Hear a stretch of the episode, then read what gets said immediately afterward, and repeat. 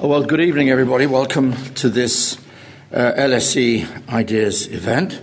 Uh, my name is Professor Michael Cox. I'm one of the directors with Christopher Coker of uh, LSE Ideas, which is the school's foreign policy think tank and research centre. Welcome to you all for coming along tonight.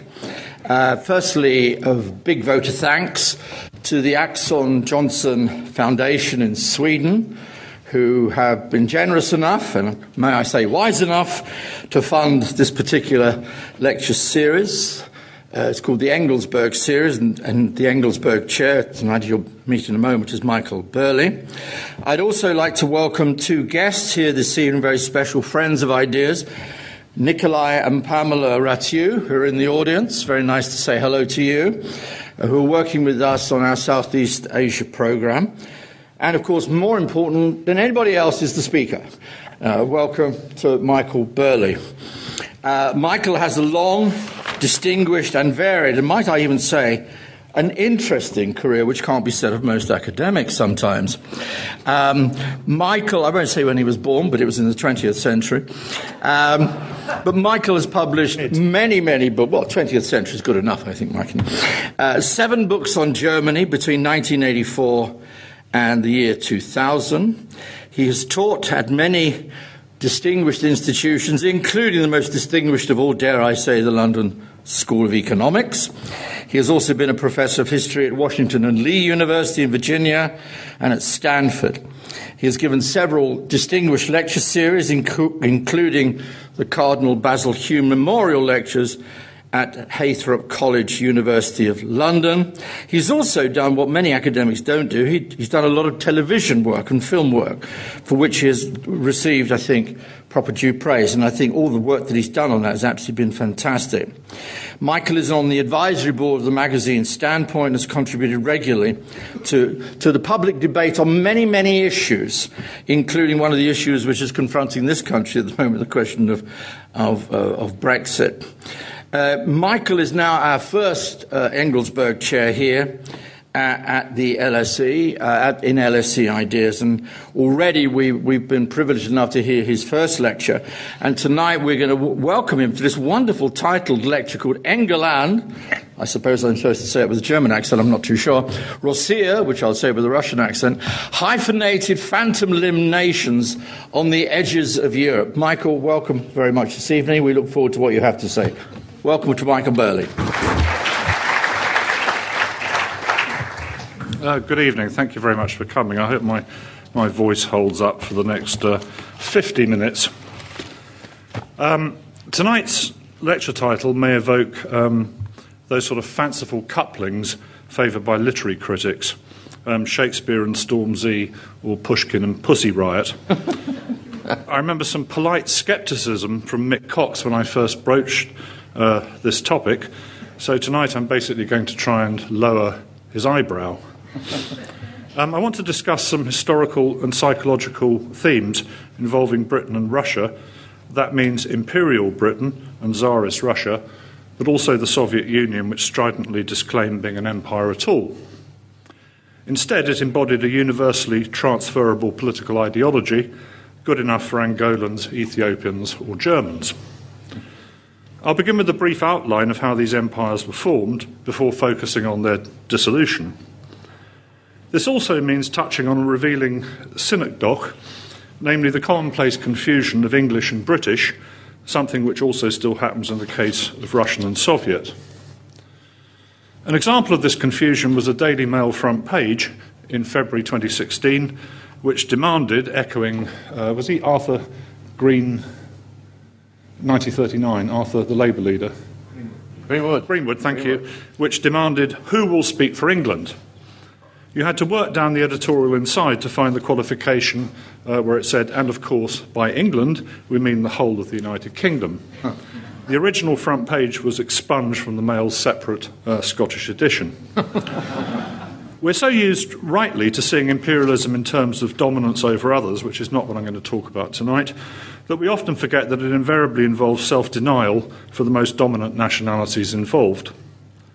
Obvious asymmetries of scale meant that in both the British and the Russian empires, the dominant nationality had to practice self abnegation towards the subordinate folk, regardless of what was said in private.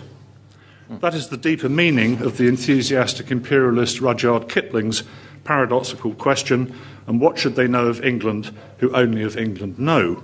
In Kipling's time, of course, England had become the world. Some have compared loss of empire to phantom limb syndrome, you know, where you think your foot's itching when it's been amputated. The amputation was relatively protracted and more sanguinary than some imagine in the British case, taking more than a quarter century in the tightest chronologies.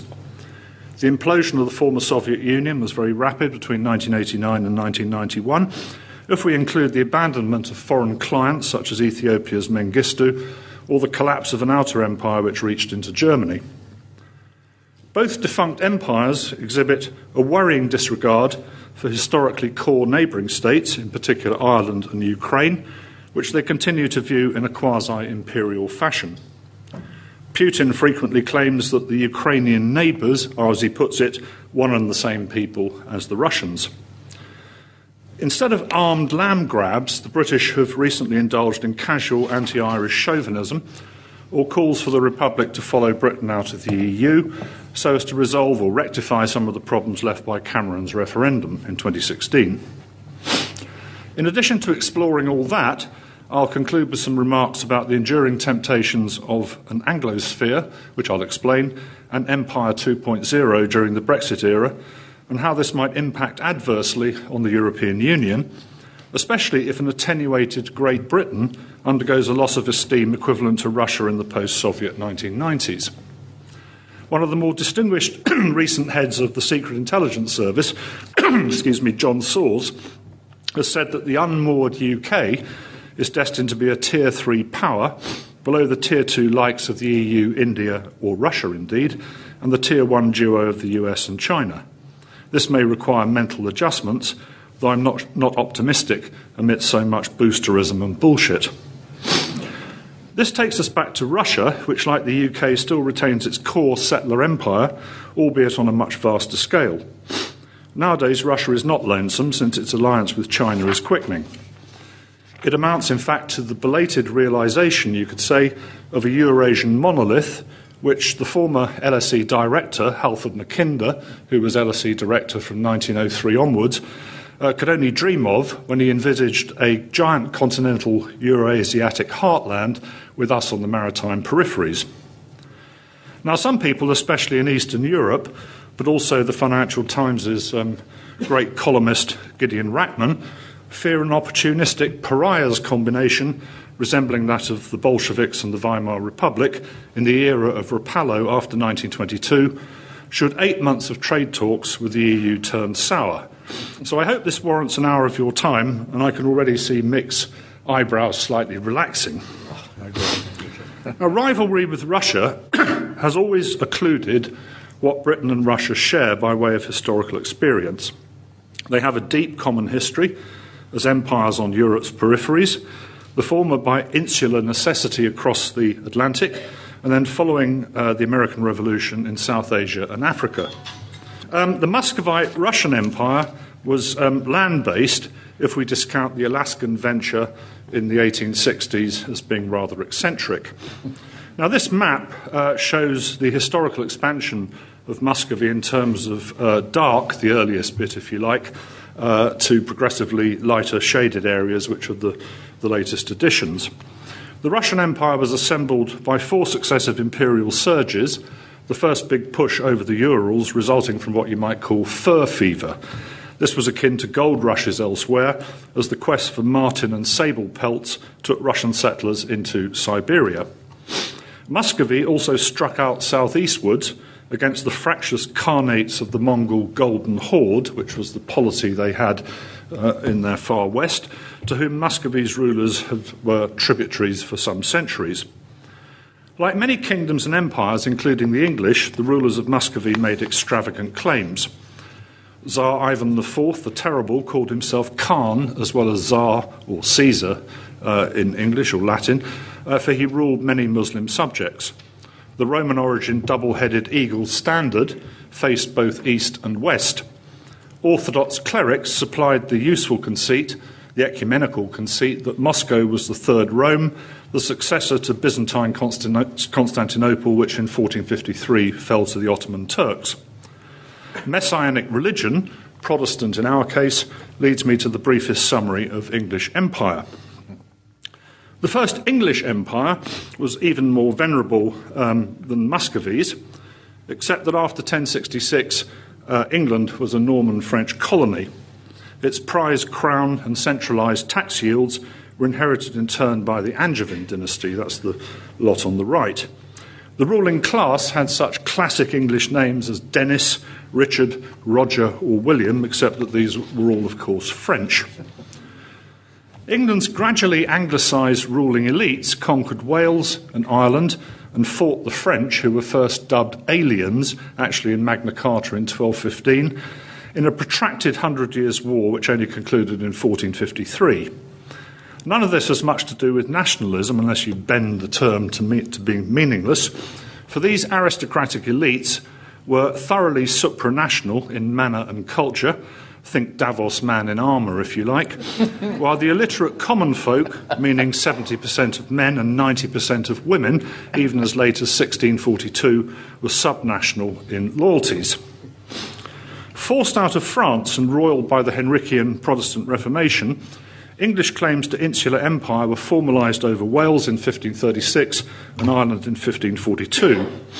Conquest was bolstered by assiduous cultivation of myths about Great Britain as more than a geographical expression.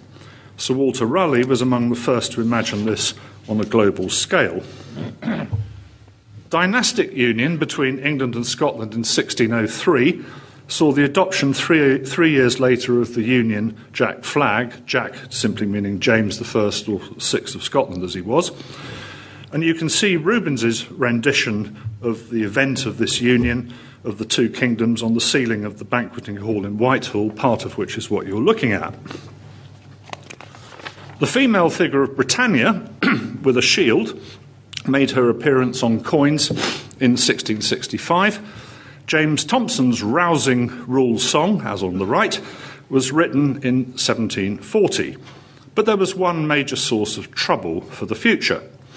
Starting in the Tudor period, English and Scottish settlers were planted in Ireland, a process aggressively accelerated when, under Oliver Cromwell, 40,000 more were added in the most Gallicised part of Ireland in northern, northerly Ulster. These new Irish settlers were militantly Protestant surrounded as they were by people they regarded as barbarous and Catholic. Which brings us to Great Britain again. In 1707, a bankrupt Scotland was united with England in a customs union and single market with joint defence too. This afforded the Scots access to trade not just with England, but throughout its American and Caribbean colonies. French Jacobin inspired radicalism in Ireland was the main driver of the 1801 Act creating the United Kingdom of Great Britain and Ireland. This was attenuated after partition in 1921 into and Northern Ireland, as it says on our passports, once the Irish Free State had achieved independence, incidentally, a conscious option to become poorer but prouder, and we've seen a lot of that recently. Union was fostered by a common governing class Wellington, Castlereagh, and Palmerston were Irish, and by a labour movement whose heartlands were in Wales and Scotland. This reflected economic transformations in which discrete parts of Britain had first mover advantages. The Industrial Revolution was as evident in Cardiff or Glasgow as Manchester or Bolton, and uh, that was one um, general buy in to a relatively new British identity. Another was membership of a colonial elite which ruled the gigantic jigsaw puzzle of global interests that became the British Overseas Empire. Being 124 times the size of the British Isles at its zenith, this offered limitless scope for ambitious or desperate people, for example, the mechanical and warlike Scots, as you might call them. Between 1850 and 1939, a third of colonial governor generals were Scots, with equally heavy representation in engineering, trade, finance, and the military tombs in the huge necropolis on a hill overlooking Glasgow from the west are a testament to the wealth they derived from empire, even if the Irish Catholics down below in the Gorbals had the lousiest living conditions in Europe. Thoroughly confusing English and British, the settler colonies and future white dominions were progressively viewed as England writ large, as if Australia was Greater Essex. but this was an England not construed as a mere nation, like Bulgaria, uh, Italy, or Poland, or Romania, but by race, a favourite word of the Victorians. Now, race was a literary and historical uh, term long before um, it became a scientizing one for most of the 19th century, signifying a providential mandate to spread law and Protestant civilization, akin roughly to the um, things that um, the ancient Romans would have believed they were doing. Faltering confidence in empire, especially during the Boer War, and the growth uh, much earlier than that of an assertive Celtic counter nationalism in Ireland led some to eagerly adopt a much more expansive supra identity as Anglo Saxons, a term used, according to the Oxford English Dictionary, much more frequently after 1840. You can see this nonsense illustrated in this 1849 juxtaposition of an Anglo Saxon chief in 449 AD and a Victorian colonial official in a tropical setting. that was also the intention behind what Robert Young calls the systolic rhythm of Oxford's Rhodes Scholars, the elite within an elite race that also spanned the US, of course. Through America, England speaks to the world, as the liberal Charles Dilke optimistically put it. Mm. Now, though for a century England was the largest empire the world has seen, imperial Rome would have fitted quite snugly within modern Canada. The Tsarist Russian Empire was much larger and for a longer period, even though much of it was sparsely populated. It had both settler and military phases like other European empires. Siberia doubled up as a land of opportunity and a place to dump convicts, California crossed with Australia, so to speak. Given the flat and open ended geography of Russia, expansion was driven by the need to fill potential vacuums before other powers did, did so too, as the British found also in, Af- in Africa. And both uh, great powers fought a sort of great game, as it's called, with each other in Afghanistan. There was little to choose between the mindsets of the top soldiers, as you'd expect. Deployment of the samovar and the scimitar, or schmoozing and killing if you don't want to be euphemistic, took the Russian Empire into the Caucasus, where considerable violence was used to repress Circassian and Chechen clans and subsequently into Central Asia, where generals like Mikhail Skobelev had a brisk view of the natural order of things. He said, I hold it a principle that in Asia, the duration of peace is in direct proportion to the slaughter you inflict on your enemy. Strike hard and keep striking till resistance falls. Then form ranks, cease slaughter, and be kind and humane to the prostrate foe. Skobelev differed very little from the British colonial administrator Lord Lugard on the right, who in 1890 said, and I quote, the native looks on it as a sacrilege to touch a sahib, the Arabic and Punjabi term for master, and also expects little short of death from the sahib if he should try conclusions, in other words, if he fights him. To this prestige, the white man owes his ascendancy and it must at any price be maintained just as one would with a brute beast. By the late 19th century, the Tsarist Empire extended to Vladivostok, ruler of the East, on the Pacific. It took the writer physician Anton Chekhov three months to venture that far on a muddy road. His successors could reach it more quickly by the single track Trans Siberian Railway, which was finished in 1903. So was ex- Russian imperial expansion.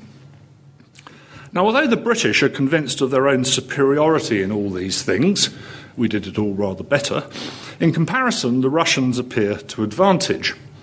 The highest echelons of the Tsarist court, bureaucracy, and military abounded with foreigners, notably Baltic German aristocrats, including some 38% of the total in the case of the top civil service roles between 1700 and 1917. Their resented ubiquity would be among the drivers of Pan-Slavism and Russian nationalism. Nothing in the British Empire either was akin to arrangements in Russia whereby animist, Buddhist, or Muslim aristocrats could possess Christian serfs, a slightly improved form of slavery. When we look west rather than east, for Russia achieved suzerainty over Finland and part of Poland too, there is no British analogue to the mock Russian prayer, O Tsar, bestow upon our own people what you've already granted the Poles and the Finns, who had better, more constitutional arrangements. And finally, half of the deputies in the first Russian Duma in 1905 were not Russian, ethnic Russians at all, something inconceivable at Westminster at that date, despite the Irish and Scots MPs represented there who were not natives, of course. Before and after World War I, both the British and Russian empires had to deal with a new climate in which even the smallest peoples strove to realise their right to national self determination. In Russia's case, that coincided with a catastrophic loss of large amounts of imperial territory to the Central Powers, to Germany, Austria, and uh, the Ottomans, uh, sorry, the Turks after Brest Litovsk in March 1918. the Bolshevik Revolution was an avowedly anti imperialist project, except in an ideological sense, but the Soviet Union, as constituted in 1923, included a Russian republic which comprised 90% of its territory and 72% of the population. By 1927, 65% of Communist Party members were Russians. But though most all Union Soviet agencies, from the National Planning Agency Gosplan via the secret police, the NKVD, to the Red Army, had their headquarters in Russia, paradoxically, Russia did not have a national capital, and the Russian Republic had no Communist Party until 1990. It remains today, of course, a systemic opposition party under Putin. For Russia's identity was subordinated to the world transforming mission of the Bolsheviks, and within Soviet borders to the requirements of federalism and indigenization, which resulted in at first eight major Union republics and myriad autonomous regions for even the smallest nationalities. As Bukharin put it, as the former great power nation, we Russians should indulge the nationalist aspirations of the non Russians and place ourselves in an unequal position, in the sense of making still greater concessions to the national current. Only by such a policy, when we place ourselves artificially in a position lower in comparison with others, only by such a price can we purchase for ourselves the trust of the formerly oppressed nations. The effect has often been compared to a communal, typical Soviet communal apartment in which every nationality had its own room but not the sovereignty which came from Russian occupation of the hallways, the kitchen, and the bathroom. but of course, the Russians lacked a room of their own. Arguably, the only time this Red Empire operated as an emotional and functional whole was during the Great Patriotic War after 1941. Though one suspects Balts, Chechens, Crimean Tartars, and Volga Germans, all of whom were deported, would not agree, not to speak of Ukrainians whose homeland was turned into a charnel house as Timothy Snyder powerfully argued in his book Bloodlands. Indigenization of the non, in the non Russian republics meant the dominance of a hybridized nomenclatura, the ruling class, which discriminated against Russians who, from the 1970s onwards, began reverse migration back into the Russian Republic, though 25 million of them would remain marooned, as it were, after 1991. Some Russians began to agree with the half Ukrainian author Alexander Solzhenitsyn's 1974 letter to the Soviet authorities, which deprecated the dominance of imperial over national interests, with the Russians invariably drawing the short straw as he saw it. As the Soviet Union spectacularly fell short of the goal of achieving communism by 1980, and the stagnation of the Brezhnev years set in like dry rot, so some Russians turned to their own heritage. According to the British historian of Russia, Geoffrey Hosking, that meant civic groups dedicated to rescuing churches and monuments from ruination, or environmentalists concerned with the fate of Lake Baikal and the stone pine forests of Siberia. Intellectuals began to interest themselves in a non Marxist Russian tradition, above all, of course, in Dostoevsky, from whom they derived the idea of a Russian soul so capacious that it can include humanity as a whole. But regime attempts to instrumentalize Russian nationalism in the service of the Soviet Union, even as far as licensing a liberal party, uh, Zhirinovsky's party, which is in fact, of course, uh, fascist, could not compete with Russian demands for democracy and sovereignty, whose populist tribune Boris Yeltsin became Russia's first democratically elected president in June 1991. Now, I want to turn from this stuff to the mechanics of imperial retreat, a process which took two decades in the British case, excluding the 1997 retrocession of Hong Kong, compared with a couple of years for the Soviet Union to dissolve. The British Empire collapsed under the strains of the Second World War as the cost of defending empire proved too much for Britain to bear. A major loss of face for the British occurred in East and South Asia after the Singapore garrison surrendered in 1942 to Japanese armies which propagated Asia for the Asians in the European colonies uh, they conquered. Even before the war was won, Britain was also reliant on the pawn shop. The main pawnbrokers were the anti imperialist Americans though Rooseveltian contempt for colonialism was tempered by the Cold War need to keep European colonial powers in the global business of combating communism.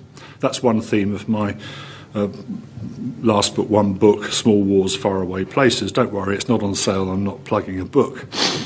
Uh, who was really in charge was made uh, crystal clear during the 1956 Suez Crisis when Eisenhower pulled the plug on Sterling, or threatened to, and the Soviets threatened to drop nuclear bombs on London.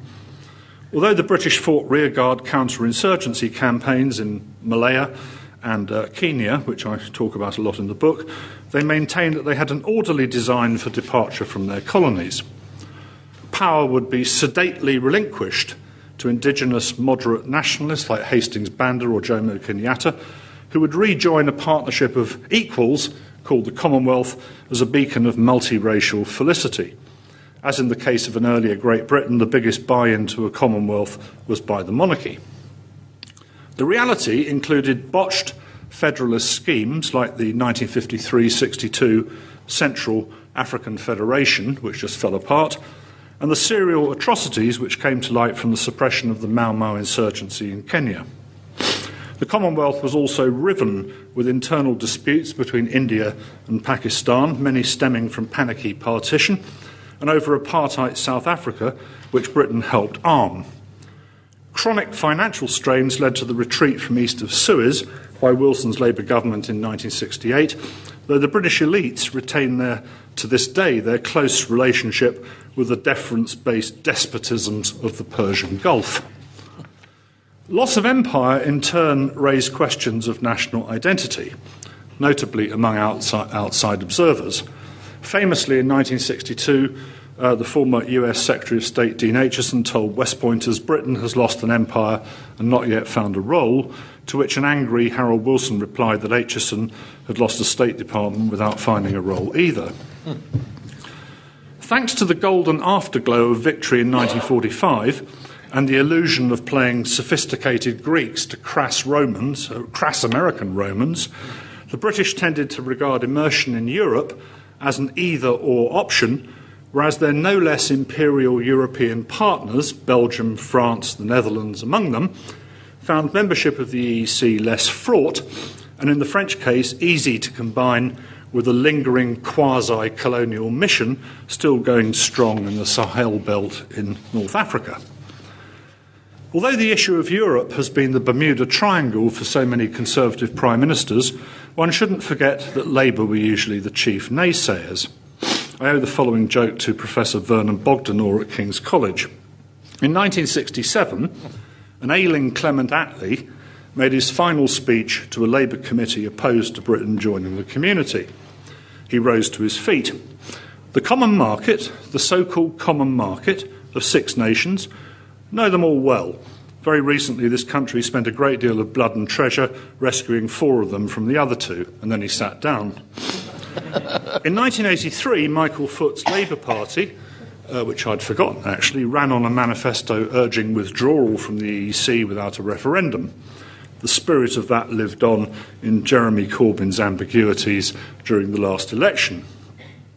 On the third attempt, Britain had joined the common market in 73 while hedging its bets through the two other circles of alleged influence, namely the Commonwealth and relations with the United States, which were so tight that de Gaulle had twice repulsed Britain as an Anglo Saxon Trojan horse.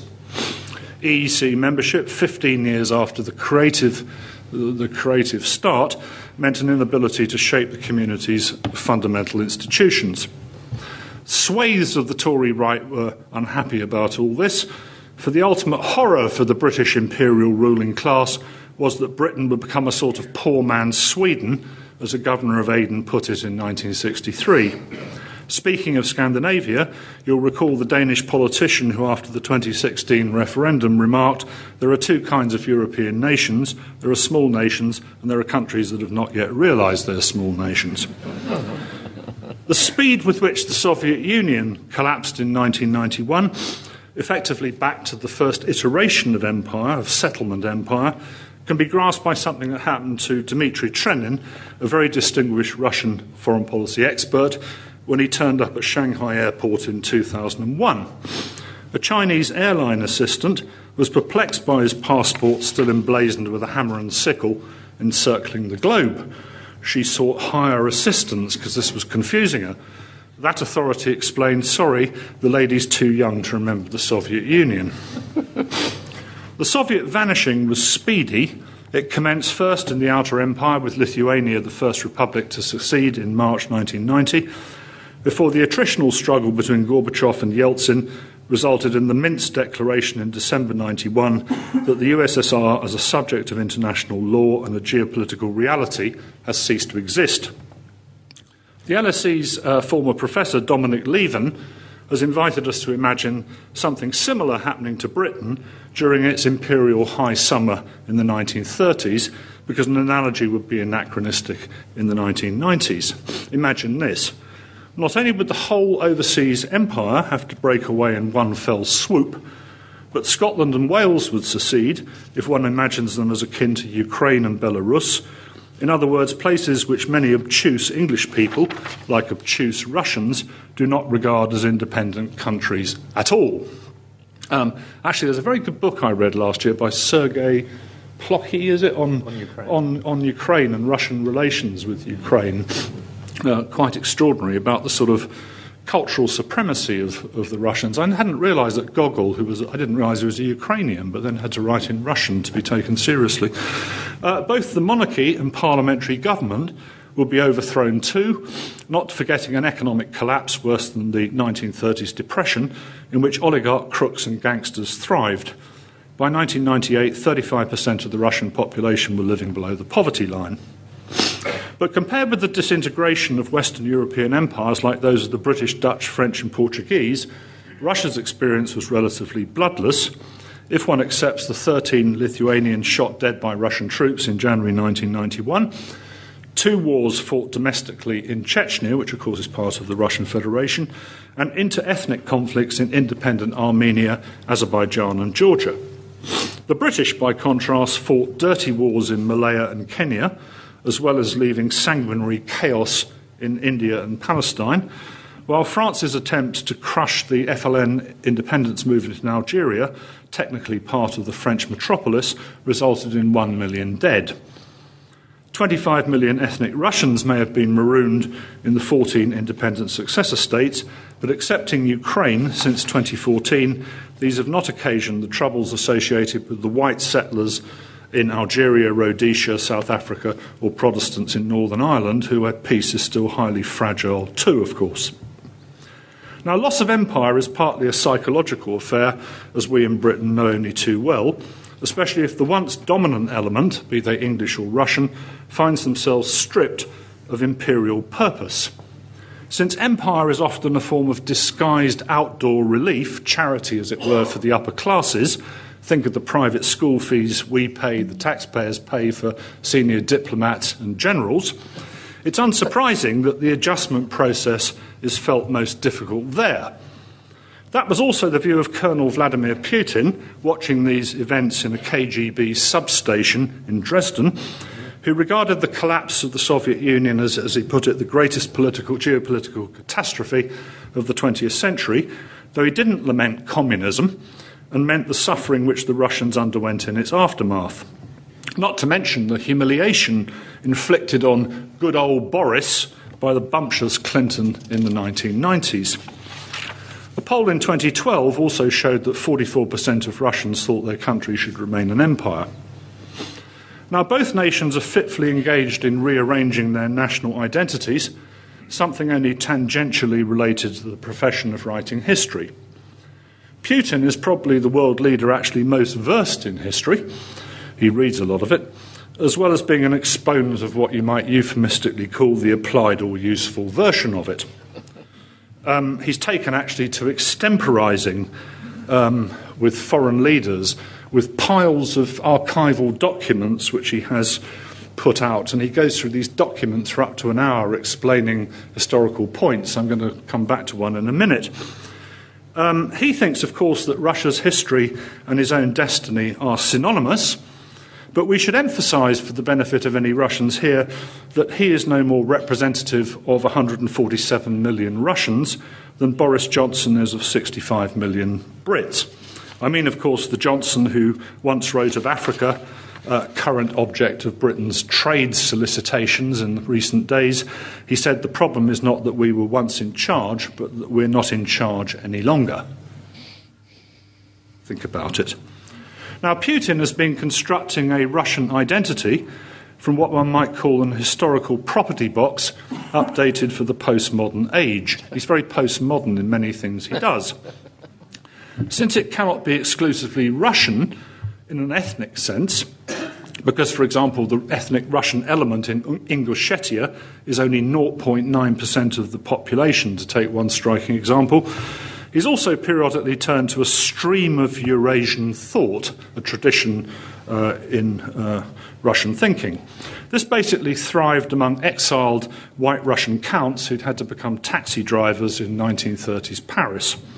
It involves, to put it very simply, what one might call discovering, rediscovering one's inner Mongol heritage, because, of course, the Mongols ruled a huge area that just didn't just include Russians, a subject, incidentally, dealt with in a very fine book uh, called Black Rain, White Snow. I'm bound to have got that wrong by the Financial Times' uh, journalist Charles Clover. Eurasianism suits a Russian leadership which feels antagonistic to the European Union's self professed empire of virtue, even if the fruits of the Eurasian Customs Union have been extremely modest, compared with the quickening embrace of Xi Jinping and China through mega gas deals and joint military exercises. Speaking of gas, Putin has obliged Gazprom recently to subsidize a series of ex- exhibitions uh, called Russia My History the brainchild of his Orthodox confessor, for Smells and Bell's religiosity is part of the regime too. This is part of a much larger drive for an official history.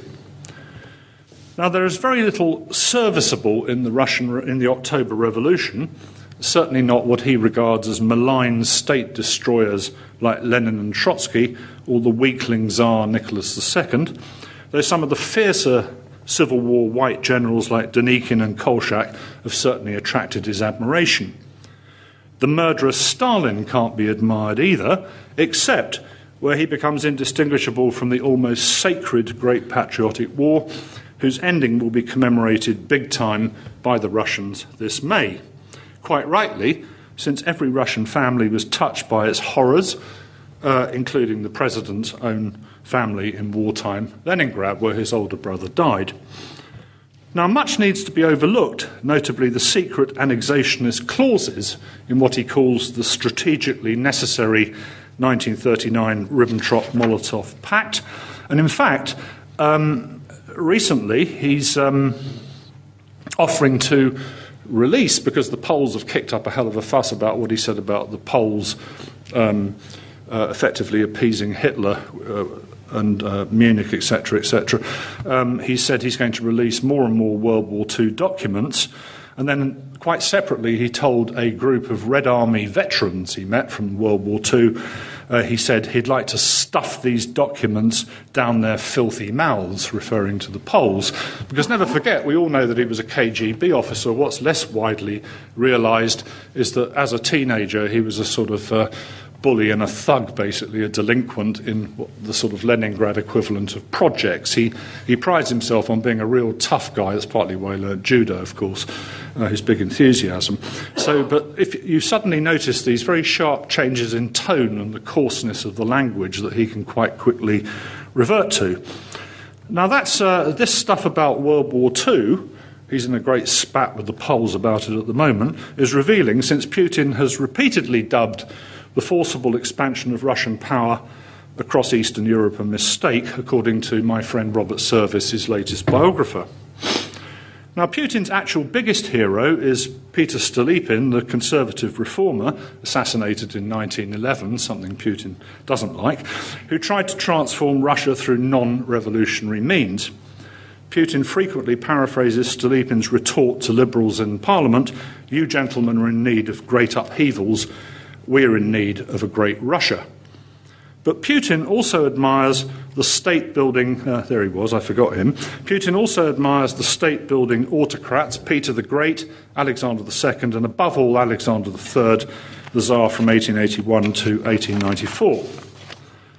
In November 1917, Putin visited Crimea to unveil a huge bronze statue of Alexander III, the eighth of its kind that he's had, he's had commissioned whose appeal may be summed up in the statement, and this is Alexander III we can have no policy that is not purely Russian and national.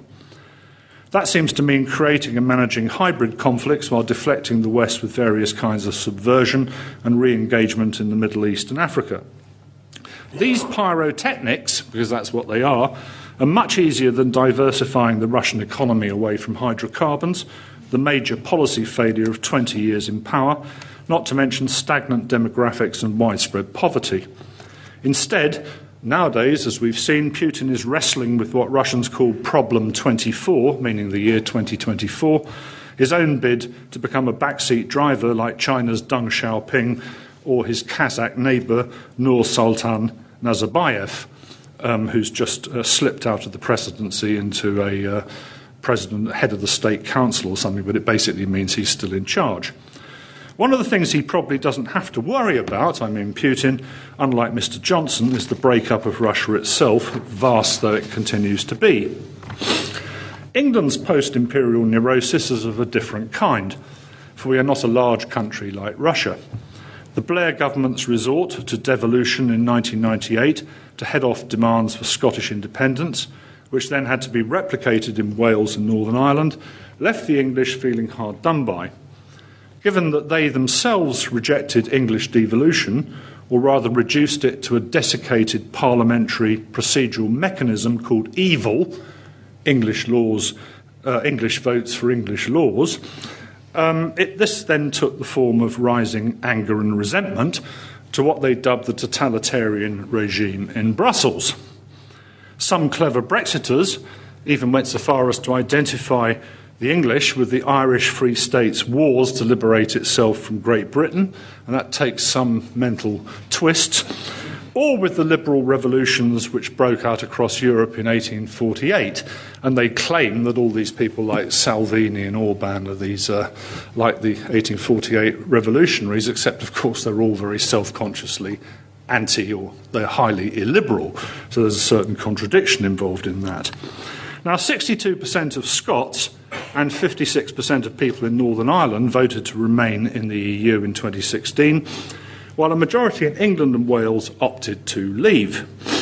This marked divergence, because we're going to omit London without England, as it's been called, has given a fillip to Scottish demands for a fresh independence referendum and for a border poll to unify Ireland as mandated in the International Good Friday Agreement. In Scotland's case, this was because the difficulty because of the difficulty of rejoining the EU as a new Scandi-style state. Because, of course, the Belgians and the Spanish would heavily object, you know, because of Flanders or Catalonia.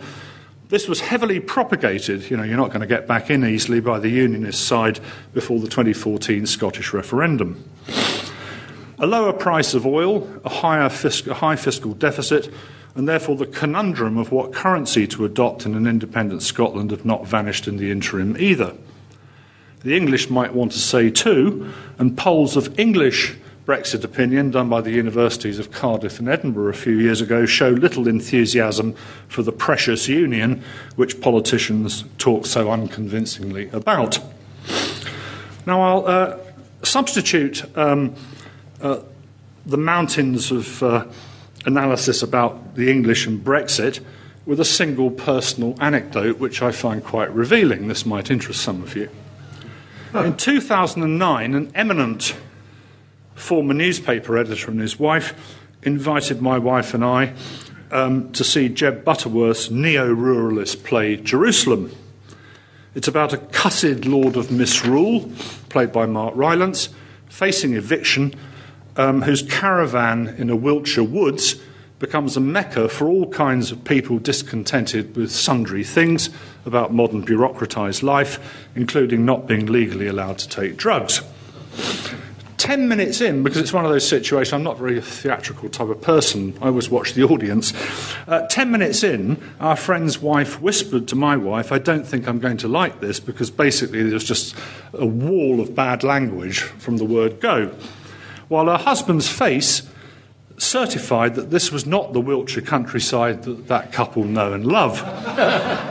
it was downhill all the way after that.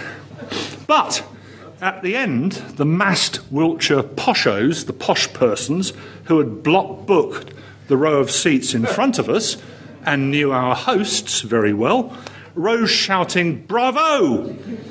Now, I really wish I'd remembered that mesalliance of the rich and the disenfranchised when I was asked to pontificate about the likely outcome of the referendum in 2016.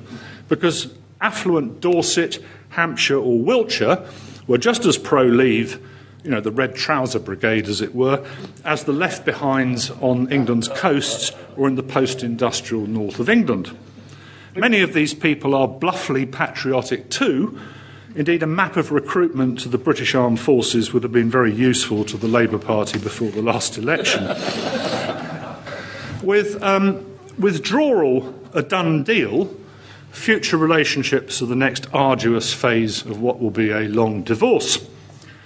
Brexit has revived, if not ideas of an Empire 2.0, for India might have something to say about that, then certainly a yearning for either a regression to the buccaneering England of yore on the left, or an Anglosphere based on more or less exiguous ethnic and commercial ties with the US the former white dominions, which of course have changed considerably, and India. On the right is an 1870 painting by Millais called The Boyhood of Raleigh, which captures the adventuring side of things, so beloved of politicians like David Davis, in an era, of course, before piracy was internationally repressed by laws for which the British were often responsible. Then there are visions of a global Britain based on the supposed ties of kith and kin, and or Edwardian efforts or neo-Edwardian efforts to combine imperial tariff preference or protectionism with domestic social reform. These are almost entirely elite ideological concerns because I don't think people voted for Brexit because of a sort of longing for empire. The progeny of glib young men and women who write newspaper columns and pamphlets or work in think tanks paid for by Brexit supporting billionaires. There's a very good book you should read by Daniel Drezner called Ideas for Sale about think tanks and uh, the corruption of the writerly profession. In reality, as the economist Adam Posen points out, trade is largely a matter of gravity. Compared with the 450 million strong market on Britain's doorstep, UK trade with such small and distant economies as Australia or New Zealand is marginal. My friend Jeremy Warner over there, a very distinguished business journalist, will tell you I think 2% of our exports go to Australia and New Zealand. And Ireland alone accounts for more UK trade than the entire BRICS uh, bloc of Brazil, Russia, India, and China put together. Divergence is also much harder to achieve than convergence, as any trade expert knows. Now, here uh, for this part, I rely on a UK trade envoy, Sir Ivan Rogers, very distinguished fellow among others. One can devise as many fancy acronyms like CANZUK, Canada, Australia, New Zealand, or add as many meaningless pluses to Canada, Norway, and so on as much as you like. But the likely result is probably some version of the messy rolling arrangements which the EU 27 have with Switzerland after instant fake populist acrimony over the emotional issue of fish probably breaks out this summer. Fish, of course, being 0.12% of the GDP in this country. Uh, never mind things like uh, cinematic animation or the fashion industry. I'd love to know what the figures for those are. As for a US trade deal, if uh, Trump's renegotiated NAFTA 1.25, or he calls it UMSCA, is a reliable guide, Trump will insert endless poison pills into any trade deal we do um, in order to inhibit what we can or cannot do with China, while insisting, of course, that we do lots of things via NATO in the Middle East, which he'd like to slough off onto us. So, control in the end would probably end up resembling something akin to becoming Airstrip 1 to Trump's Oceania, as George Orwell uh, so brilliantly put it in his novel 1984, written in 1948. Moreover, should Brexit upset the uh, Good Friday Agreement in Ireland, 40 million Irish heritage Americans, most of whom actually work in the American national security structures, you know, not just policemen, but in the FBI, the CIA, and on and on and on, the State Department, they might cut up a bit rough. And certainly their powerful representatives in Congress will too, judging by what Nancy Pelosi told Iain Duncan Smith and the rest of the gang when she visited uh, Parliament last uh, year. In order to retard China, and it's quite deliberate, and the EU, moreover, Trump is busily wrecking the World Trade Organization which is the allegedly no fuss alternative which no dealers think the UK can fall back on. By the time Trump's finished, it won't exist. I want to conclude with how these uh, two post imperial states relate in the present. The relationship is not just chilly, it's more like uh, deep frozen, as Johnson reminded Putin of what you might call a curt wigging in Berlin at the weekend. Doubtless a shiver of terror and fright went down Putin's spine. Foreign policy supremos enjoin us to manage this relationship, a euphemism, of course, for not having a clue what to do. But I need at this point to go back a little into history. Now, Russophobia is a deep seated fact of British history, as shown in a rather good book by um, a scholar called John Gleason. It reflects the two empires' different political trajectories as constitutional monarchy in one case and as an autocracy in the other, and strategic competition, first at the Turkish Straits and then in Afghanistan and Central Asia. British liberals, moreover, if not British Tories, who were quite all right with the autocracy, were great adopters of plucky little peoples too, from the Circassians, the Chechens, and the Poles in the 19th century down to the Afghan Mujahideen in the 1980s. For, of course, this country is addicted to globalised moralising, even as it undergoes a nervous breakdown. Even the most privileged members of our society seem to be abandoning ship, by the way, for the normality of Canada. After the failure to stymie uh, the Bolsheviks, Britain joined a wider struggle against Comintern subversion, only paused for enthusiasm for the Red Army in 1941 45. Then it was back to the subversion again, the tedious, overwritten world of Burgess, Philby, and Maclean, which seemed to tantalise Sunday newspapers. Nowadays, the doings of spies seem to dominate the relationship. In 2012, the FSB, Russia's domestic secret police, made much of the mystery fake rock, and there it is, discovered six years earlier in a Moscow park, which SIS was using, the Russians alleged, to communicate with pro democracy NGOs, which Putin promptly banned. I mean, they caught the British red handed. The 2006 Litvinenko and 2018 Skripal affairs are the most egregious examples of murderous Russian operations on British soil, to which one should probably add cyber interference in democratic politics and the extraordinary latitude extended to Russian oligarchs as media owners or donors to major political parties. I never quite understood, by the way, looking at the last election, why everybody's upset about the Russians. What about all the um, Australian political operatives that we seem to import before elections, like Crosby and Levido and all the rest of them? They, they're a sort of curious bunch, really. Aren't they foreigners interfering in our uh, democratic politics? Nobody seems to ever say that. Uh, the spy stuff tantalizes newspapers in a way, this is quite an important point, that the informed verdicts of Secretary of State George Shultz and his Russian counterpart Edward Shevardnadze, his Georgian counterpart Shevardnadze in the 1980s, talking about the CIA and the KGB do not. Because both men repeatedly said, if you read Robert Service's interesting book, The End of Communism, they both repeatedly said that, that both lots of spies were completely useless at analysis and prediction. Surely the bit of the job, actually, which really matters to their political masters. I would forbear to say anything about MI6. But what if Britain and Russia were to find a common cause in future? Uh, the Financial Times' is Gideon Rachman, a great friend of LSE ideas, um, senses trouble ahead for the two bad boy neighbours of a strong and prosperous, if challenged, European Union. Britain and Russia do not share many values, allegedly, but as Rachman reminds us, there are also emotions and strategic interests involved. Russia regards the EU as almost as much of a threat as the US or NATO, with the added twist that the EU is the alleged source of the Gayropa moral turpitude of Conchita Wurst that Putin deplores. What might happen were Britain to suddenly undergo the fate of the Soviet Union, together with an analogous economic shock should there be a no deal Brexit in eight months' time? For the negotiating window is going to be from this March, mid March, to October, the last date for ratification of any deal done by dozens of European parliaments and actually regional ones too.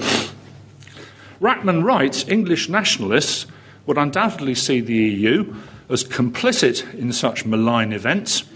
Some critics already accuse Brussels of manufacturing artificial problems on the Irish border, unreasonably delaying a free trade deal and encouraging Scottish independence. To which one should add tabloid outrage about the EU uh, fostering a pro EU fifth column, uh, enemies of the people, so to speak. Should there be no deal, then such antagonism might grow, or rather could easily be manufactured, especially if Trump once again shows that his word is never his bond. The fear is not that Johnson would combine with Putin against the EU, least of all in a war against liberal values, though many Brexit supporters enthusiastically welcome, and I've heard them and seen them do it, every advance by the neo fascist AFD in Germany, by Orban in Hungary, and Salvini in Italy. Yeah, they go because they're anti liberal. Not they're anti the EU, they're anti liberal. That's a new development. But of course, this is all just to say that an angry England, it's a football chant, by the way, I was emulating, might act like Russia by becoming a perpetual nuisance on the wings vis a vis the club it has flounced out of. And that would, of course, suit President Putin very well. Well, thank you so much for all your attention though I see Mick's eyebrow has only slightly moved downwards by the end of it. Thank you.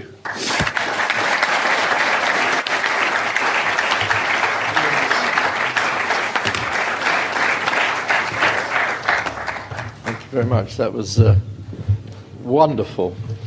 My eyebrows are fine. Thank you for, okay, for looking after them so well during your extraordinary lecture. I've never listened to such a serious lecture and laughed most of the way through. Really? Oh, no, I thought that was absolutely fantastic. I, some of the Davos man in armour I picked up. I thought that was good. Um, let's get back to the United Kingdom present because we were talking. We've talked about this. We've written about this together on um, on the question of Ireland and also on the question of Scotland and the link between the two. This is no insult to the Welsh, and I lived in Wales, by the way, for seven very happy years, and in Scotland for five, and in Ireland for 20. So I know about the national question. Um, but on the, on, on the question of Ireland, do you think that's a much more serious challenge in the end than the challenge that S- Scotland would present? Or, and how linked are they? And, and, and, and is it going to be you know, uh, the, the, end of the union in, in every sense of the word. It may not happen in two years, three years, but the, yeah. the direction of history, to use that appalling yeah. phrase, yeah. is moving in a certain direction. And post imperial means, in the end, post United Kingdom, because Great Britain, the United Kingdom, as my Welsh and Irish and Scottish friends pointed out to me, was itself an imperial and colonial project. Yeah. And so, therefore, once you've lost the empire to court, yeah. Then the empire comes home to roost, and you see the disintegration of it at home as well. Yeah. So we start with that small question, and then and move on to some others as well. Over to you, Michael, for again. Right. Thanks for a terrific lecture. Thank you. Uh, really, thank you. Um, well, I would say, first of all, that if you look at the uh, forthcoming Irish election on the 8th of February, which is where Varadkar, um, who's been in the Irish cabinet since 2011, is looking a bit tired yeah. and uh, faces a serious challenger, actually, as well. Um, interestingly, reunification isn't really part of part of any campaign there, as far as I understand it at all. That it's really issues like um, you know the state of the health service. Um, uh, other, you know, crime has recently flared up. Um, it's these sort of things which are, and of course, as everywhere else, the difficulty that young people have in affording somewhere to live, either renting it or buying it. Those are the real issues in the election. Um, I'd say the, the, the, one difference between Scotland and Ireland, which is quite significant, is that the Scottish, uh, you know, the last referendum in 2014, it was said that there won't be another referendum in, in a generation, which I understand to be 25 years, unless the material circumstances alter. Well, the Scots would say you basically told us a load of lies in 2014 that we'd never get back into the EU, so we voted for the Union. But now you've taken us out of the EU, sort of dragged us out by our feet. That's a powerful argument. Um, so, you know, there are anyway, to come back to the point I was going to make about Ireland, that um, the Good Friday Agreement, interestingly, allows for a referendum on a border poll in Ireland every seven years. So you could actually, it wouldn't be something happening in 25 years. It could, if the numbers stacked up and the will was there, it could happen every seven years. Now, just to compare the two things, because this is something that probably most English people get bored by or they don't even bother to read about. uh, fair enough. Um, the cost of unification of Ireland, where social security payments, welfare are much higher than they are south of the border, partly because, of course, as I you know, saw in Belfast, you see one lovely leisure centre here staffed by ex paramilitaries acting as swimming pool attendants. and 100 yards away over there, behind a wall, there's exactly the same luxury complex, and that must be costing somebody some hell of a load of money. But to be serious, mm. um, it's worked out that every um, Irish person, it would cost them 2,000 euros a year basically indefinitely, mm. rather like the costs that the Germans, West Germans, faced East when Germany. they absorbed East Germany. I mean, it was only last year they abolished a sort of formal solidarity tax. I mean, just last year, 2019. Um, the other big um, problem, apart from the cost, would be, of course, who in their right mind in the Republic would want to incorporate uh, a unionist population which includes angry violent uh, loyalist sectarians who, don't forget, in 1974, I think it was, started blowing up Dublin and shooting people. So, does one really want them? And moreover, they seem to be sort of. Uh, dusting down the gun cabinet even as I speak. So um, they're basically the people that nobody wants, to be brutally honest about it. The English can't stand them and want to get rid of them, and I doubt whether the Irish want them either. Uh, moving on to Scotland, no offence to anybody, moving on to Scotland. Um, move, the Protestants in Northern Ireland understand that point very well. Well, I think they do, do get it. Well. Moving on to Scotland, um, a lot will depend on the Holyrood election in yes. 2021 because if the SNP wipes out every other party and becomes really a you know, strong majority, then that does give Sturgeon and Co. a very big moral case for saying, well, actually, this is what people here want, and aren't you Democrats? But again, it's a heart versus head issue uh, because you know the price of oil is not going to go up as far as I can see, even when there's a geopolitical disaster in the Gulf, the price of oil just moves for 48 hours, and it has gone steadily down from over $100 a barrel to 65.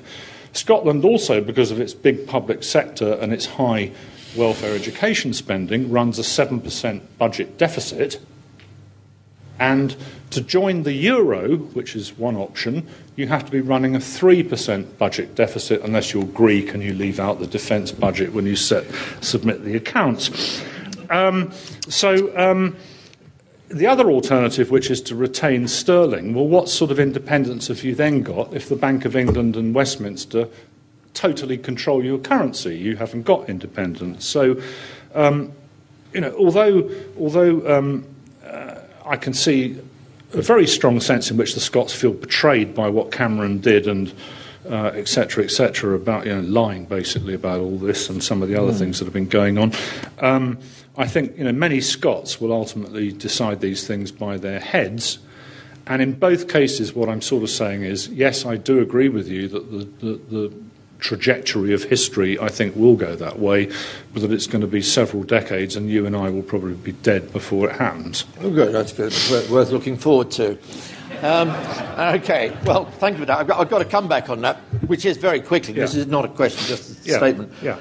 Well, the vote for the referendum was not economically rational either, but people did it. And I wonder if oh, you're being that. too economistic yeah. in terms of your analysis of what might happen in Scotland or in Ireland, because nationalism itself is not always economically rational and is not always shaped by economic calculation. Just a thought. I'm just overcompensating because we're in the London School of Economics. you can do what you like. But actually, and, and political science. And political science. Don't, don't yeah, well, let's that. not forget that. Let's not forget uh, that. And psychology. And but, well, yeah, yeah. yeah so let's, I mean, yeah, I have been saying all along, yeah. actually, that I do think, you know, emotions can, exactly. can trump these things quite easily. It's about how you feel about yourself. I mean, I wasn't saying for a minute, no, by the way, that sure. Brexit um, reflects, you know, that some man or woman up in Scunthorpe or Grimsby would love to bring back the British Empire. That's not what I'm talking about. But it's about the role of. Yeah. For, you know, I'm somebody who, probably like you, has spent 50 years of my life reading history books, so I have a pretty good grasp of history, as you might imagine. Mm-hmm. But um, if I sort of lobotomized myself and imagined what my conception of history would be if I hadn't spent 50 years doing that, God knows what would be in my head. It would be a bit of my island story, which I read when I was 10, like most English people of my age. It would be a bit of crap picked up on television, mostly about Nazis or Tudors, sort of thing. And then endless war films for my generation growing up in the uh, 50s and 60s. Yeah. And that would be like my mental map. I mean, God knows what these oh, people oh, think. I, I really dread to think. okay. Well, I mean, they have sirens, for God's sake, at the Brexit Party rallies, wartime sirens. Okay, well. Spitfires uh, and. Oh. we'll leave the Nazis and Tudors to other days. Okay, uh, why don't we start picking up some questions? Uh, we've got a gentleman up here. He's got his hand up up in the balcony. Do I have anybody down here? Do two or three at a in the in the not in the lower ranks, but in, in down here in the auditorium. There's a gentleman here. Yeah, yeah, yeah, yeah. Will I heard that. Uh, over here in the middle. Where are you? Are you microphone? Yeah. Can you come over here? Should, should Please. I? Thank you. Should I? Okay. There you go. Yeah, thank so, you. Should, if you just hold on a second, I'll just get the mic to this gentleman here. And we'll, we'll take those two. You wait, and gentlemen up there, please, sir. Thank you. Uh, to what extent do you think uh, the prevalence of monolingualism in the in the general population among these two countries and the presence of you know uh, territories that is detached from a mainland, well, allegedly, such as the a Kaliningrad or something for Russia and the existence of overseas territory like Cayman Islands and uh, Jersey even contribute to this uh, imperialism by the mind? Thank you. So the question, that's a question about the language, English and Russian. yeah, monolingualism of the yeah, general population, okay, uh, creating some uh, kind of a virtual. very much. Uh, gentleman down here, please, sir. Yes, I don't know whether you think this is too far off the topic you've been discussing these things, but do, do you have a view that whether Putin is a a man into himself, or whether he is, at the end of the day, a product of the Russian system? Yeah, that's a good. Shall is there such a thing as an ism? Can I answer that one first? Do that one first, yeah, and then. If you don't mind. I'm not no, going not to ignore you. I'm going to come back to you up there. I have to think about it a bit. Um, well, of course, he's called himself. That's the nickname of his inner entourage. Like himself's a bit angry that you've knocked off Boris Nemtsov. Um, that's what he's known as. Um, no, I think he's very much part of a product of that system. He grew up and consciously wanted to join an organisation which he would see as the sword and shield of the party, the KGB.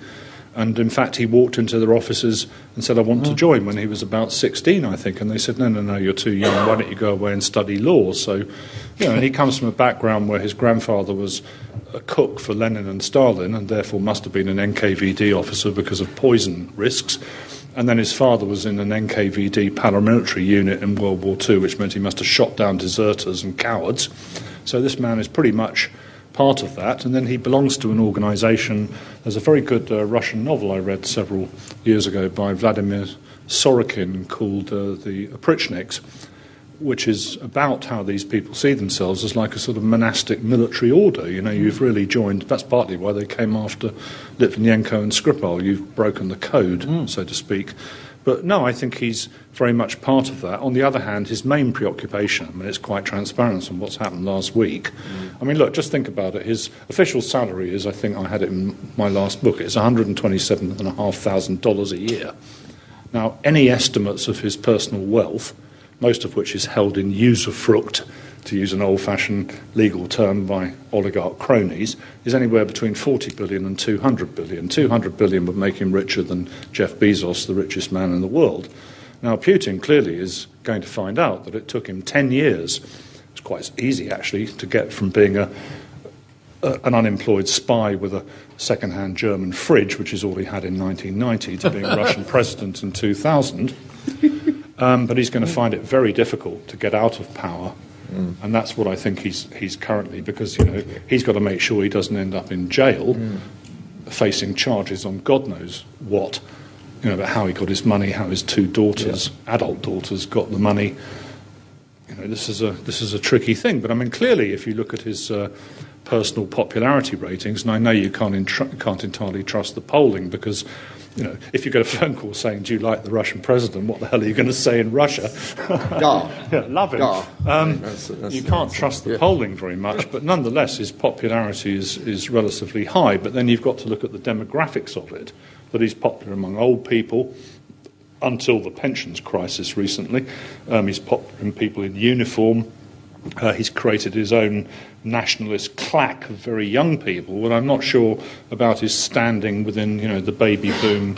Well, not just my generation, but the, the, the middling demographic, people from 25 to my age. I'm not sure where his standing is there.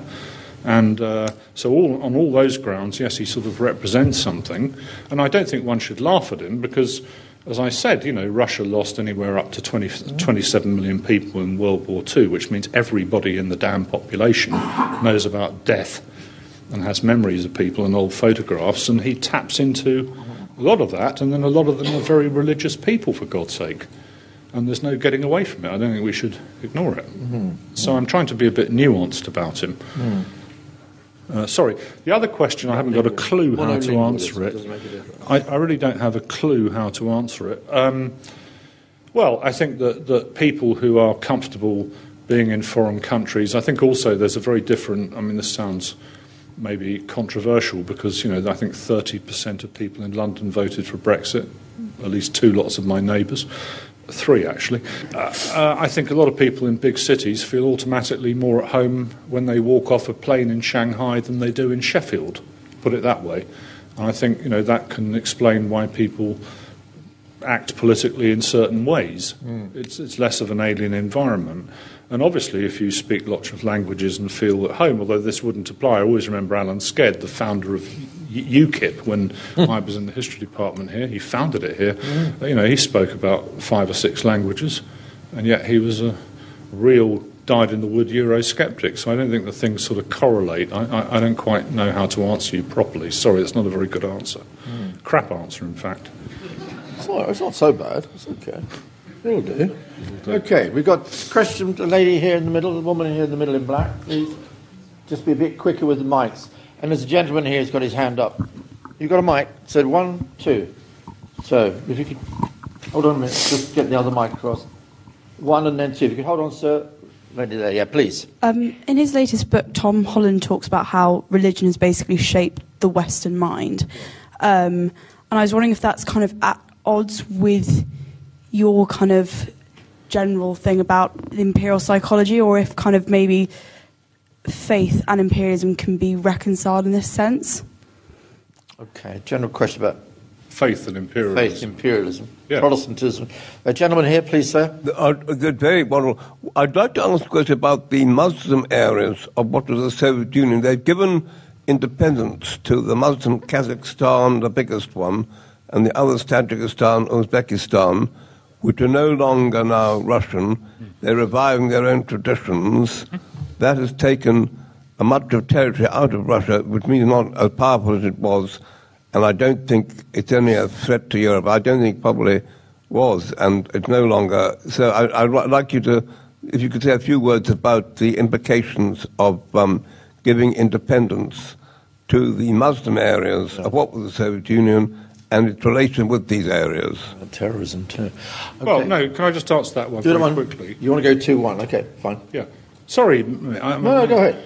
Um, It's okay. Well, I would say the big the big concerns in that relationship are not so much um, about Islam, that actually, with the states in Central Asia, if I was them, I'd be very worried about um, what China's doing in their uh, vicinity and dependence on uh, economic dependence and debt from China. So actually, many of those states would probably see dealing with Russia as a sort of hedging strategy vis-à-vis China. That would be my understanding of it. I mean, the only place where, um, and again, you know, somewhere where Islam actually plays a part in stabilizing a um, part of Russia is actually Chechnya, where his um, human pit bull, Ramzan Kadyrov, you know, if you want someone knocked off, I suspect he goes to that address first of all. That's deeply defamatory. Um, but, um, but I suspect that you know he's somebody who's built one of the biggest mosques in the world now in Grozny, which they've shelled out fortunes on, and and he uses Islam and the Islamic nature of the Chechen uh, Republic, which he rules with an iron fist. Um, he uses that to stabilize it, and as far as Putin's concerned, that's fine because it keeps a lid on Chechnya. So, you know, I don't think think um, that's a particular problem. Um, Putin did use the whole question of terrorism coming from Dagestan, Chechnya. There's even Yeah, he did. Strong, Well- a strong argument that the blowing up of one of the Moscow apartments may have actually been, you know, an inside Yeah, well, job been- in order yeah. to generate a, a kind of a, a, war on terror mentality, which he then deployed Yeah. in terms of consolidating his own power. Well, no, it was very useful to him being in power in the first place that it was a, a very useful Yeah. war after the botched first war in Chechnya. He he won it. I mean, I'm not I'm Brutally. uncertain actually, having read a hell of a lot about the apartment block bombings, whether whether they did. Yeah. whether they did do it. I just I, I genuinely don't know, but. Um, I mean, one the thing I find interesting actually. There's one thing which I thought was quite revealing about um, Putin that there was a before he became uh, president, there was a sort of poll done in Russia, an interesting poll where they asked ordinary Russians. They said, "Which character in a fictional film or TV thing would you most like to see?" as your president. And they all took part in this thing. Now, there'd been a series on Russian TV a bit before that about some wartime deep cover NKVD agent who spoke fluent German and who went behind German lines and did dastardly sabotage and assassination called Stierlitz, I think, and he came out top of the poll. Guess what? Guess who spoke fluent German and spent part of his KGB service, actually in a pretty undistinguished manner, in hmm. Dresden? He did. And he fit the bill. I mean, actually, he's just a creature created by Boris Berezovsky, as far as I can see, in his political ascendancy, but um, and the Yeltsin clan. The religion question. Well, oh yeah, the religion one. Well, I mean, uh, you know, the relationship. I mean, as I said, that um, uh, spreading orthodoxy and spreading uh, Protestantism or Catholicism, in the case of Latin America and other parts of the world, has been very bound up with imperialism. Um, you know, it's propagating the faith. Uh, and America, for that matter, there's a very good book I read a couple of years ago, which is called um, the beautiful country in the Middle Kingdom, or probably the other way round, which is about um, his- uh, some of it was about the history of American missionary activity in China. There are about 90,000 missionaries there. And in fact, these are the people who confidently predicted that China would become a democracy and that it would be a Christian one. It wasn't so fanciful as you think, because of course Chiang Kai shek and his wife are Methodists. But, uh, but I think, no, imperialism and uh, um, you know, introducing Christianity to the heathen, as it were, is very much bound up with imperialism. um, with different views on how to treat the heathen, in which the Catholics actually came out quite well. Okay, uh, there's a question at the back. Can we go um, over the back there? Yeah, hold on. Lady at the back there, please. I'm just going to pick up two or three. I, I will pick you up. Um, there's another lady over here who's got your hand up. Do we have another? Do we have another? Yeah, two, one there. And I'll pick up one other question. We'll do, do a threesome this time. Uh, one, two. And anybody else wants to come in? Let me write them down. Um, are, are you coming in? Oh, you can ask a question. We don't mind. Okay, we're very democratic here, isn't it? Okay, why don't we get to the first yes, question? Yes. Thank Uh, you. What, what, What- what, Sorry, two microphones. yes, what do you think will be the impact of Brexit on the European Union? Uh, do you think it will lead to the EU devolving more power to member states, or do you think it will become more integrationist? And if it becomes more integrationists, will there be more sort of exits uh, uh, from the European Union? Okay, one, two. Where's two? Um, thank you very much for the talk. Um, what advice would you give British policymakers in the Russian sphere, or working, it's me, or working um, uh, on the bilateral relationship with Russia in the context of Brexit negotiations over the next, as you say, eight months? Just up your street, that question. yeah, that's a rule. And we'll take the area. last but, but no least, the chap over here. I nearly said wearing a Canadian shirt, but that's unfair. Uh, over to you, Hi. please. Thanks. very UK centric question, or UK and imperial centric question. Um, given that I've went to university with a Falkland Islander who um, was What? With a Falkland, Falkland Islander, Oh, yeah, yeah. Um, who was extremely clear that his he was from the Falkland Islands. He intends to remain living in the Falkland Islands. He was British through and through, and he also was very clear that he was determined, if not keen, to fight for the continued um, presence of the Falkland Islands as part of, the, of Britain. What what continued credence do you believe that the argument for self determination still has in places like um, Gibraltar, Falklands, Diego Garcia, um, Yeah. problematic one, and also particularly Northern Ireland, given the the six percent that kept them um, from, uh, well, as you mentioned, from uh, leaving 2016. Uh, how far do you think that's still uh, a reasonable argument for Whitehall to continue to trot out um, to justify holding on to these places? Thank you. Okay, okay. Right. Would you want to start with one, two, No, or three? No, why not? No, we'll start with one. Okay. The Um, Brexit and EU question. Yeah, uh, well, obviously the uh, EU faces multiple challenges. In fact, I recommend you go and look at the chapter Empire of Virtue in my last book, um, Best of Times, Worst of Times, which is even my most Brexity friends like Simon Heffer would say that it's. Uh, uh, does the business, as it were. You couldn't tell what my own view of it was at all. Um, I think that uh, we're in for a certain period of uh, disappointment. No disrespect to the lady who occupied this stage a couple of weeks ago. I don't have much confidence in her ability to uh, That's von der Leyen. navigate the future, having knowing a bit about her record as German defence minister. um, and uh, the statement that she was, um, you know, she's going to have a geopolitical uh, commission. Well, good luck with that one in a world where the EU are basically herbivores in a world of carnivores, uh, and we are in a world of carnivores.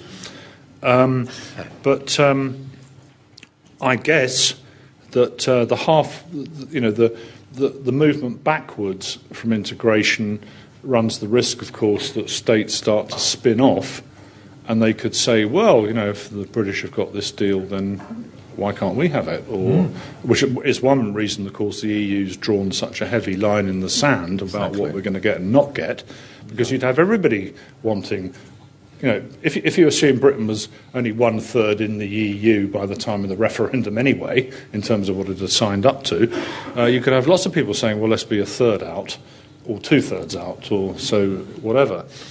Um, on the other hand, there um, are other forces at work in the world. So, as I just mentioned earlier on, that Trump wants to basically palm off the Middle East onto NATO, us folks, um, to cut the burden on the American taxpayer. Um, at which case, um, there might be some arguments for the much maligned European argument, uh, European army, which nobody is allowed to write about in the British press at all. It's a sort of banned subject, like many banned subjects. Um, and I could see a case where, for certain certain missions, certain functions, that that will probably uh, start to assume more shape than it has at present. Although, of course, we have an, uh, a total problem with the Germans, i.e., a Luftwaffe that refuses to fly, fly at night, and all sorts of other complications. Um, and uh, you know that's a that's a big problem. Plus, of course, their dogged refusal to spend two percent on defence to meet the NATO threshold. So, uh, really, I'm not quite sure where the EU uh, is going in the next few years. I'm sure they're going to, to formulate a very careful negotiating package for Mr. Barnier with the British, and the clock will tick, and we'll probably see the capitulations of the sort we saw in the preceding three years, um, and U-turns, etc. Uh, but where, where the, in, the big, in the bigger sense it goes, mm. um, I can't say. And also, um, there is the problem that there are um, uh, highly illiberal people already in power or about to be in power in parts of Europe, although blessed be the news, the um, populist party in Norway just uh, left the government in Norway. So it's much more sort of ups and downs and snakes and ladders than some of the more Brexity ideological academics would like you to believe, you know, mm. that it's an ineluctable wave. Mm like a Hokusai wave. It isn't like that at all. I mean, just look at the recent Austrian elections. Mm. So it's all much more, but that was the subject of my first lecture. On the second question about the policy sphere, where's the lady who asked me that at the back there? Hi.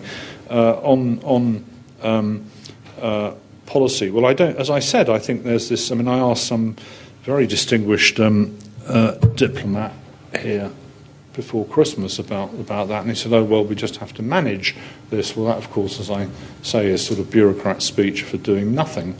And I just don't see, I think there's all sorts of things that, uh, you know, one has to do really to deal with Russia, like be much, recruit much more savvy people to handle communications and to deal with cyber, cyber attacks, etc., etc., particularly in the communications sphere.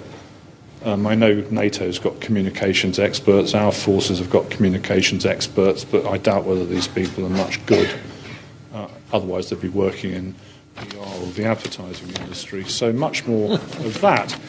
Um, uh, and actually, I think partly what I've actually just been talking about for 15 minutes um, to try and introduce a bit of sort of human sympathy and a bit of reality into all of this. You know, that this is not some sort of bunch of Martians out there. I mean, God knows we don't want to go back to the 1950s Cold War where they're like sort of invading Martians or something. We need to just find some human commonalities mm. with the people. And as I began, as I stressed, the way the press writes, you'd imagine every Russian in Britain is a bloody oligarch. Mm.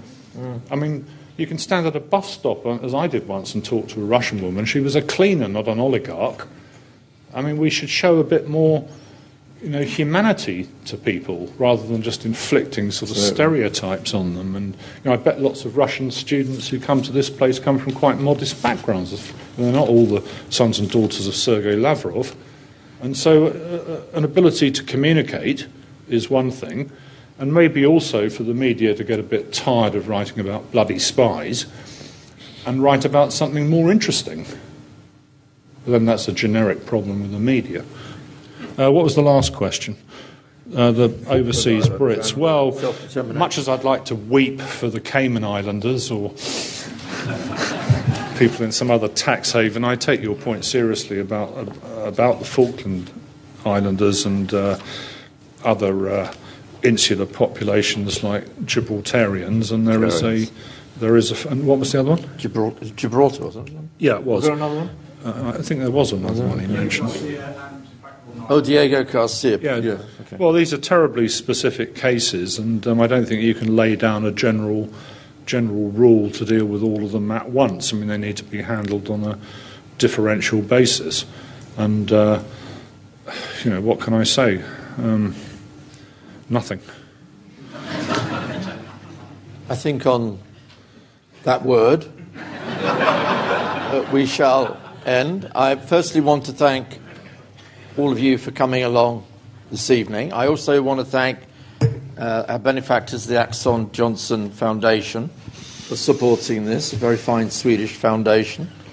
Um, I'd like to thank many of our friends who are here in the audience tonight, two of whom I've already named, and thank you again for all the support you've given to ideas. But above all, I'd like to say a very great thank you to Michael, who taught at the LSE. I, I, I, I wish you would come back and do it again, more often, more frequently, because that was one of the most honest, straightforward, clear, great lectures I've heard here on this stage, and I've heard many. So, Michael Burleigh, thank you so much for being here tonight with us. Michael Burleigh.